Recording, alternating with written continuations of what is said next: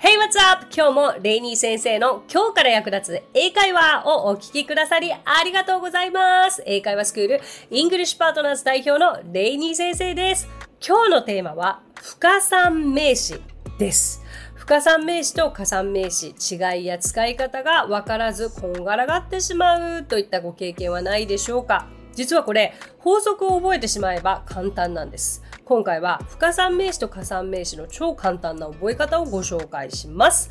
リスナーの方からもご質問をいただいています。ニックネームミニオン大好きさん。レイリー先生はじめまして。一つ質問です。加算名詞と不可算名詞の覚え方はありますか？毎日オンライン英会話でレッスンを受けていますが、不可算名詞を複数形にするなどし、先生に直されることが時々あります。ぜひ覚え方やコツがあれば教えてください。ミニオン大好きさんありがとうございます。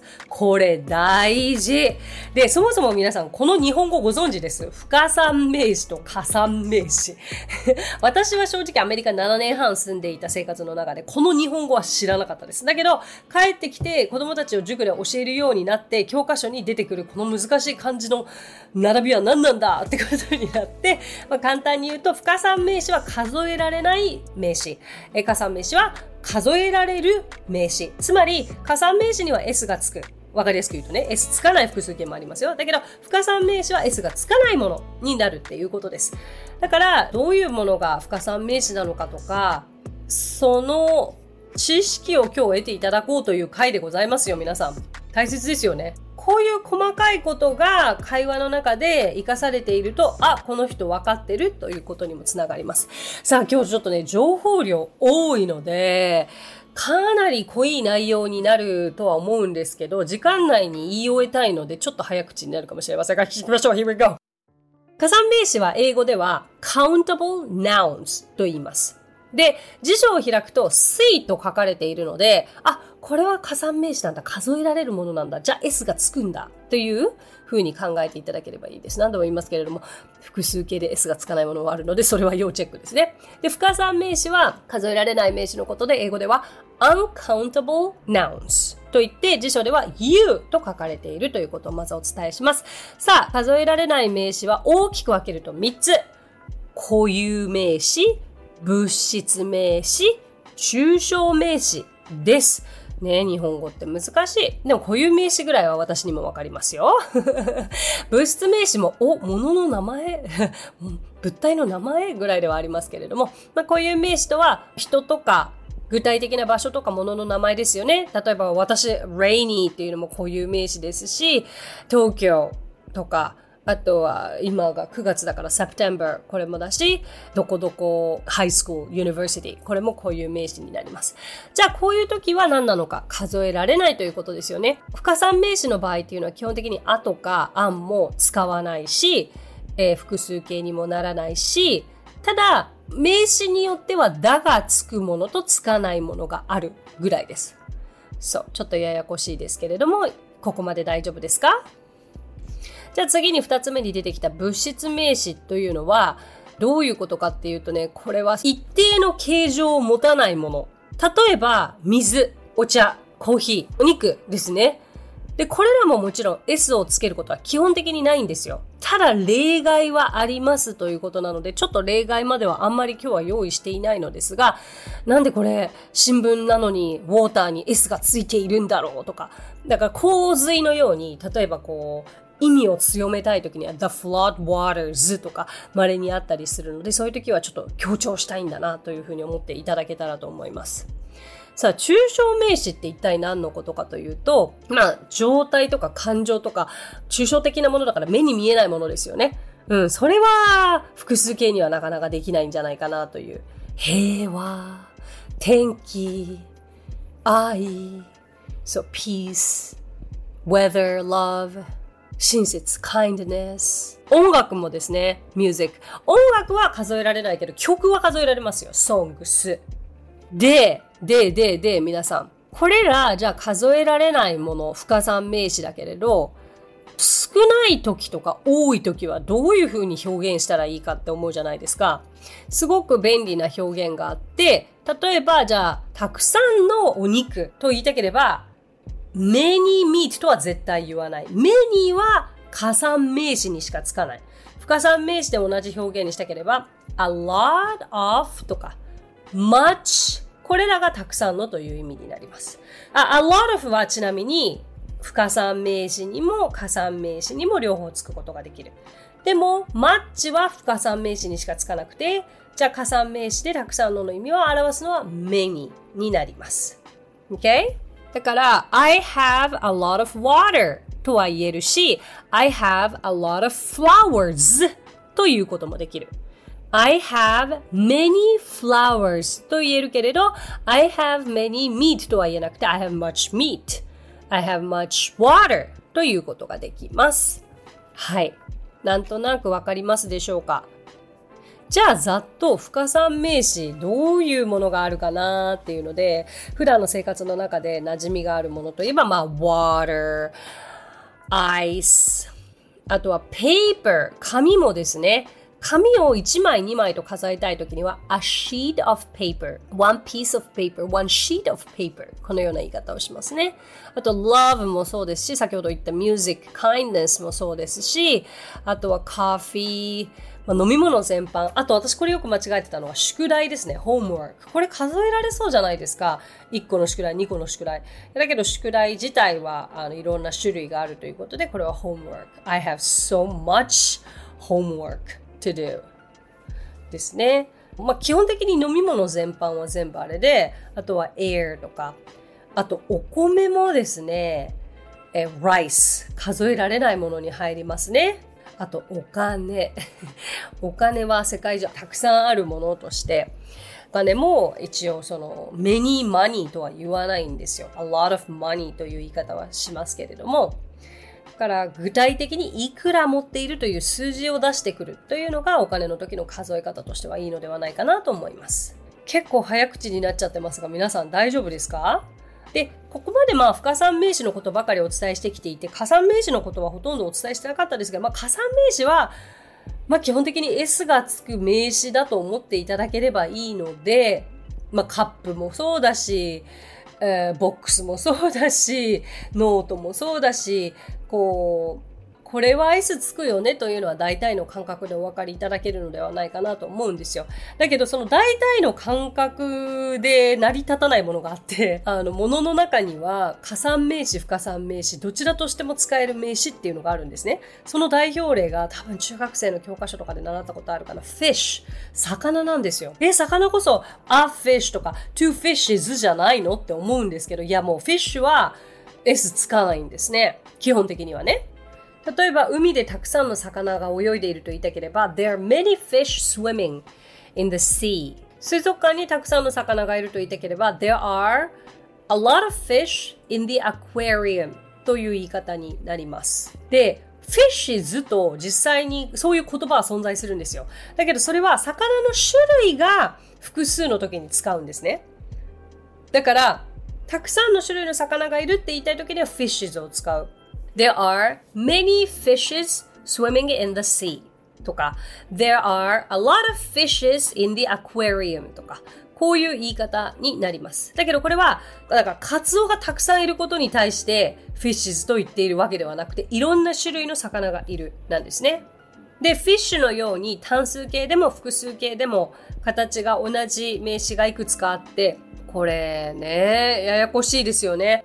で、このさっきのフィッシュの場合っていうのは、加算名詞も不可算名詞も両方とも使えますよというふうにお伝えしたんですけれども、今からお伝えするのは、実は加算名詞ということなんですよ。ややこしいね。S がつかないだけで、実は複数形の扱いにもなると。